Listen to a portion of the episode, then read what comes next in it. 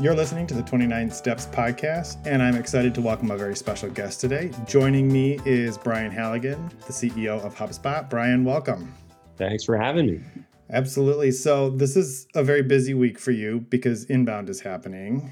And I was at, I'm pretty sure it was Inbound 2013, whatever year Seth Godin and I think Arianna Huffington were there. And at the time, I think, if I remember correctly, there were roughly 5,000 people it might have been the second year. And it's changed a little bit since then. Uh, not just because of the pandemic, but honestly, that's pretty much changed everything. And I want to talk about that. But first, for people who aren't familiar with Inbound, tell us what it is and kind of what's going on this week.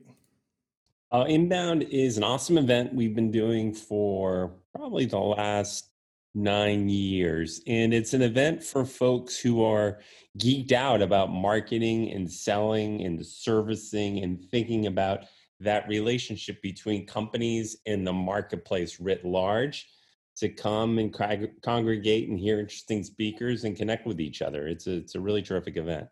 Yeah, yeah. And I mean, I looked at the lineup and it looks pretty incredible. I think it's John Legend and Chrissy Teigen and Bob Iger, but I imagine it's going to be a little bit different this year than in the past. Tell tell me about that. It certainly is. I mean, usually everyone's in the same room, and there's you know twenty five thousand of us in one big room last year. Uh, what we tried to do this year was to take the two cool parts of of inbound and recreate them uh, in a virtual way. And we didn't try to just like kind of cut and paste it and just do the whole thing on Zoom. We tried to reimagine it. And so we've still got really good speakers. I think we got a terrific lineup. Bob Iger, for example, is a really good one. I read his book and I'm looking forward to hearing him. Um, but we built an application, uh, a mobile app for people to use while they're enjoying inbound, that they'll be able to connect with each other in really unique ways, create an avatar, engage with speakers. Like we're trying to recreate the the collaborative magic that happens at the event. And I've been playing with the app; it's pretty slick. I think I think that's really cool. I I was just writing an article about the event that Apple had on Tuesday, right? And, and so as you imagine events that used to be in person that are now virtual, companies are taking a variety of approaches and probably we can agree that Apple has a substantial budget for this kind of thing and they do a pretty good job at putting on a show but a lot of companies have struggled. Was there ever a point when you guys thought to yourselves maybe this just isn't going to happen this year uh, no no that wasn't ever a thought. Uh, we we wanted to do it. We, we think it's a really cool event. We have had thoughts in the past jason of gosh does it make sense to have everybody jammed in one big room um, and so this gives us a chance to experiment with a fully virtual event. So it, it kind of gave us a weird excuse to try this. Um, we'll see what happens in steady state next year and the year after, how much is virtual and how much is live. There are some definite benefits with doing it virtually, like the number of people who are coming from Europe and Latin America, Asia, and whatnot is much higher. Uh, mm-hmm we're also doing a bunch of programming because of that. So we start the program at 6 a.m. Eastern Standard and we finish it at 10 p.m. Eastern Standard, which is certainly something we wouldn't have done if there were only a trickle of international folks coming. Um, so there's there's actually some. It's cheaper, as you might imagine, to put on. The ticket prices are lower. We get more people. If we got 25,000 last year, I don't know what the final number is, but it's far, far north of that. So it's not the end of the world. Uh, I, would put it that way. I, I, like that you said it gave you an excuse to do something that maybe you had wanted to try, but people had expectations, and, and now nobody has expectations because nobody knows what to expect. Speaking of that, going back to March for a second, when everybody started working remotely, I, so take inbound, set it aside for just a second, and I'm curious about at HubSpot, what was that like for you? Because you have people all around the world working in different offices, and I'm I'm guessing they all have slightly different situations. So how is that how is that decision made, and and how did you manage that for people?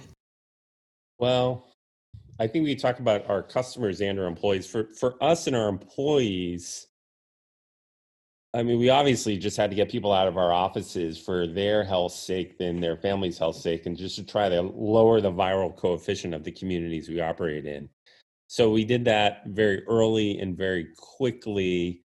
And I would say, well, we were already kind of moving toward remote. Remote was our third largest office. Uh, we had the tools in place and we had a lot of job openings that were for remote employees and whatnot. So we were kind of heading that way. I had, I was working remote a couple days a week, and so from that perspective, it wasn't uh, it wasn't a giant leap for us to go remote.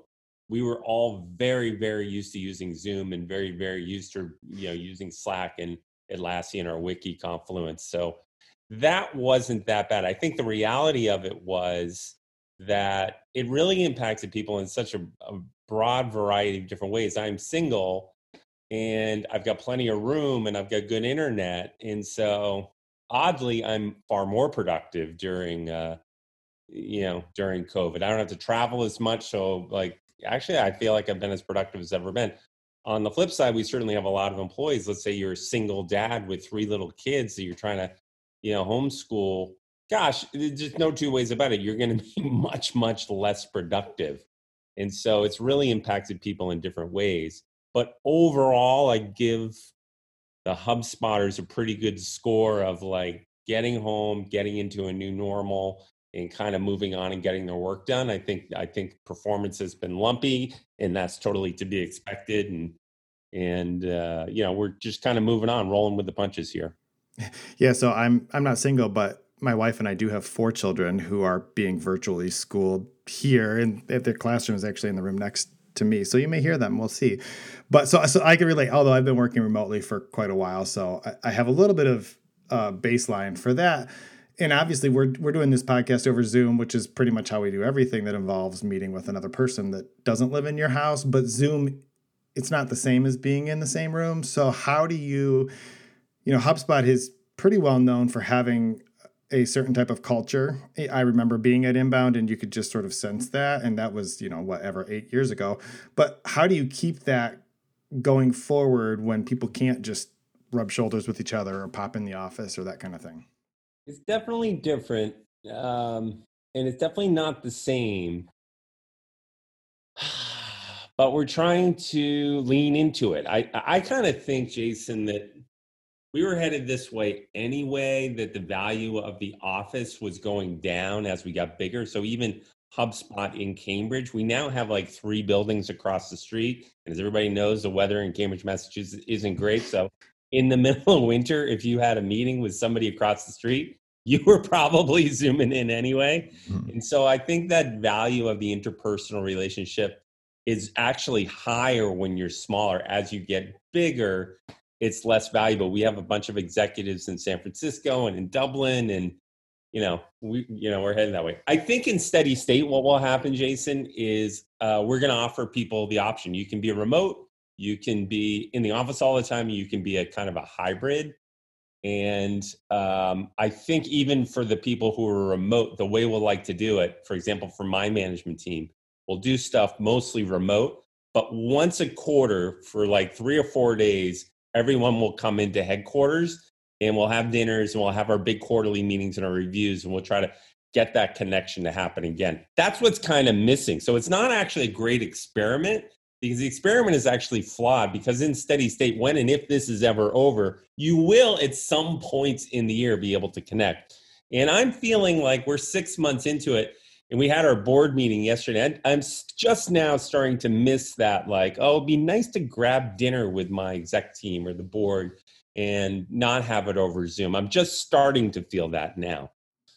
Yeah, and I think that's probably familiar for a lot of people. When they went home, it was okay. We're going to do this for two weeks, or now we're going to do this for a month, and now it's going to be a couple months, and and now we're not entirely sure when that's going to be. And and so I think people are making a shift from this is a temporary thing to this could be I hate to use the phrase like a new normal, but this could be the way that I work. And so now I have to figure out ways to be productive. And you mentioned that you feel like you're actually more productive working remotely so like how do you how do you make that how does that work for you other than just the fact that you have lots of space and time and people not knocking on your office door are there some specific either tools or habits that you use to be more productive I would say I'm introverted. Uh, may not sound it on the call, but I I I'm introverted, and we have an open office plan at HubSpot. And open office plans are actually kind of tough on introverts because people are always coming by and chatting and interrupting, and it's kind of a minor thing, but they bring it to your attention. People can do that in Slack, and it's less intrusive to me when they do it through Slack than in person. So it's just, I think, as an introvert, sort of all the alone time is sort of helps me charge, and less interruptions helps me charge a little bit. I like that I like that everything is pretty structured actually. Like our meeting started right on time and ends right on time. Like that's just sort of the way the Zoom world works. I like that I'm not flying to Dublin in Japan this month. That I'm, you know, I'm engaging with those folks over Zoom, but I don't blow a whole day traveling to these places and back and forth and you know i think there's a lot of benefits to uh, for me personally i think for introverts especially uh, around uh, you know working at home. But i feel like i'm on the extreme end of like it suits me particularly well like i have plenty of space to live i have great internet um, i'm an introvert. Boy there's a lot of people on the other end of that spectrum that are in a, in a whole different spot at hubspot and certainly around the world. Now, so you said that your remote group was your largest group. Do you anticipate that that will likely grow even when we get back to next year sometime when the offices reopen? Do you think do you have a sense of at HubSpot the amount of people who want to come back to the office? Because there are a lot of studies who are saying some people just maybe don't want to come back to the office ever. Yeah. We've done some surveying on that. A lot of people want to come back. A lot of people want hybrid, and a lot of people want fully remote. And so we're going to try to offer all three of those modes and try to offer them well. I don't think that's going to be easy for us, but we're we're working on all three of those modes and trying to make people super productive. I think one interesting thing that's happening in the economy, Jason, is that the um, there's always been a war for talent. Like in Boston and Cambridge, here we're competing with companies like Wayfair and Akamai, the big Boston tech companies, for talent. I think in a world where we support remote and our employees can be wherever and move wherever they want, and all other companies are basically doing the same the same thing that our competition for talent is going to be much tougher. Like somebody's looking for a new job in boston before they applied to hubspot wayfair and akamai now they're applying to zoom and slack and you know whatever you name the west coast or european or any tech company. So there's going to be a higher bar. And i think if your strategy is you're just going back in the office everyone's going to be back in the office I think you're putting yourself at kind of a competitive disadvantage in the in the war for talent. Now, I know you've said a couple times that you're an introvert, and I can completely relate to that. You also mentioned there's some people on the other end of the spectrum. Are there some intentional things that HubSpot has done? I mean, I, you know, Zoom social, does that kind of thing really work? Or, or is there a way to recreate that experience for those people who are not introverted and who are really craving that before they can get back to the office. It's interesting you say that because for, you know when this first started, we did a lot of the cocktails on Zoom and stuff like that. It feels like that's just kind of played out, and people don't want to do it anymore. Do you feel the same, by the way? yeah, yeah, I've, yes, yeah. That seems like played out, and we've noticed that in that a couple of our managers have had like team dinners and stuff like that in Boston and whatnot I'm not crazy about that idea because let's say uh, you're a manager of 20 people and you have a dinner for 20 people. Some of those people probably aren't comfortable going out and interacting with other people, appropriately uncomfortable, I would say. And they may feel pressure to do that. And so we're actually pushing back on that. And we're struggling with exactly how to enable that human connection to happen. I think it's perfectly fine. Hey, your best friend works at HubSpot and they're they're in your bubble. Go do whatever you want and, socialize together. But we're discouraging more active, like get your team together for a dinner outside of the office. We're sort of we're pushing back on that. Yeah, that that that makes sense, and it sounds a lot like things I hear from other companies that I talk to that are either fully remote and have been or have had to make this transition.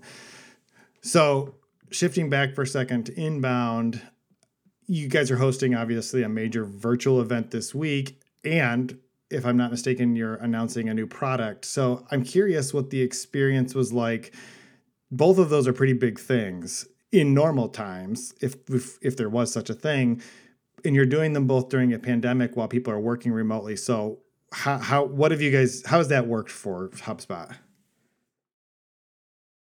It's gone pretty it's gone pretty well actually. Can I just I'll just tell you a little secret. Uh we ha- I have a talk I do, a speech at Inbound every year and you know, there's 25,000 people in the audience looking at you, and there's a lot of others on video watching. I get quite anxious for that speech. Uh, I'm really anxious because you gotta, you really got to bring your A game. You got to nail it. You got to have the content's got to be good. We rehearse it a ton. This year, well, of course, we can't do that, um, and we didn't want to just recreate that in Zoom. And so you know, we're doing something pretty cool, my co-founder and I, that's different than a speech. Uh, that's more a set of conversations in cool places. That is a reimagined version of our keynote that I think will be better. And that's the kind of thing that we filmed a month ago, finished filming it a month ago, actually. And uh, when we filmed it, we filmed it over the course of two days with a professional film crew and whatnot, and had several takes of of the different uh, parts of it and we could make mistakes and go over and frankly it for me personally it much better I, I don't have to get super nervous and present in front of 25,000 people. I can just do it uh, on video. And I think it came out great. I think it came out just as good, if not better, uh, than the old school way of doing it. So that hasn't been bad. The product launch, I think, has been super solid. Like we've been working on this new product for a long time the developers have found their way remotely to work together, and that's gone relatively smoothly. The product's been delivered on time, it's super high quality. I don't think it's been that bad. I think it's it's a little bit of the new normal and I think the team has figured out how to deal relatively efficiently. So, uh, two quick questions as we wrap up. The first one is obviously, well, I shouldn't say obviously. I have an assumption and that would be that developing software is slightly unique compared to the things that a lot of people might do in an office setting. Do you just are there any learnings that you've had as you go through this through this experience that you think might be translatable to other types of working environments? Just hey, we noticed that this kind of thing works really well. Maybe it will work in a different situation, or things that you notice were like a really bad idea and people should stop trying them. On the software development side, it's actually an interesting case because you would just imagine okay, most software developers are introverts, very comfortable with technology, they're building software, it's mostly quiet. That would be the first thing you'd want to do remotely. Where that kind of starts to fall down is is uh, we do a lot of hiring of interns and people fresh out of school and we teach them how to build great software. And we kind of grow them internally and, and they, they, we have kind of a method for doing it. Let's just say you're that fresh grad and you're joining hubspot out of mit and you're going to write software for us they want to be in the office. They don't know what it's like to be in a work environment. They also have a lot of their social connections or through the company. They also you know you're not making a ton of dough when you're first out of college you know you probably have a bunch of roommates and you, you're in kind of a crowded apartment. So ironically the part of hubspot that pushed back hardest on the remote thing was actually our r&d organization because of that phenomenon of bringing the big cohorts of, of fresh grads in and getting them on their feet. And they've done fine and they've adjusted but uh, that that part of it's challenging.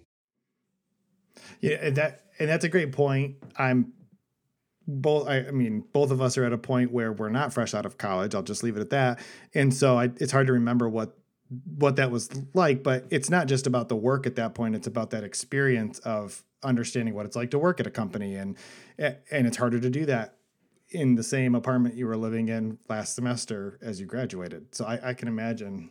It is. And one hack some of them have been doing is like some of the managers with a lot of fresh grads in their teams have been having meetings where they have what what I think they miss too is like they don't get it to bump into me in the hallway, for example, or my co-founder or other execs that are up different kind of chains from them. They miss some of that casual bumping into people in conversations and And so they're we're trying. Some of the forward-looking managers at HubSpot are trying to recreate some of that. So them inviting me and other execs into their team meetings and getting everyone to introduce each other and get to know each other a little bit. So we're still finding our way. We don't have it nailed by any means. And it's a little bit of like when it first started, productivity is probably way down. I think people kind of found their new normal and it got better. I think we're in a little bit of that in between phase where people are like, wow, this is lasting a long time and we got a ways more to go. And I think people are going to have to, there's going to have to be one more big iteration on how people manage their teams, maybe two before we really have it nailed. Yeah, that's great. So as we wrap up, you guys, as people listen to this, you will literally, that video you talked about will have just been shown to all, however many people have watched this, and you will have announced a new product. And I just want to give you a chance to share anything that you might want to say about, you know, the value that that's adding to your customers. Yeah, sure. I mean, HubSpot started as a marketing software company, and like for Inc., like a lot of tons of Inc. Inc. 500, Inc. 5000 uh, companies have used our marketing software and done great. We've really transitioned as a company. We are a full-on CRM company, and we want to help people create end-to-end gorgeous customer experiences for their customers. And so, a bunch of new functionality and new Sales Hub product that we're announcing that I think people will love. So if you're looking for help in growing your business, you want to grow better, create a great digital experience, please, please do have a look at HubSpot.com. Yeah, and I will just say, like, Brian didn't know I was going to say this, but I've used HubSpot for years. And anytime I have an opportunity to suggest to someone if they're getting started in their business, what should I do to organize my incoming leads and my customers and my clients? I always, you need HubSpot. First of all, the CRM is free, right? like you can't, be, and it's like the real thing. You actually can use it. So that's great. Brian, thank you so much. I know that this is a very busy week. I appreciate you taking the time and for sharing these insights. I thank you so much for for joining me today. Thanks. Thanks for having me, Jason. Thanks, Brian.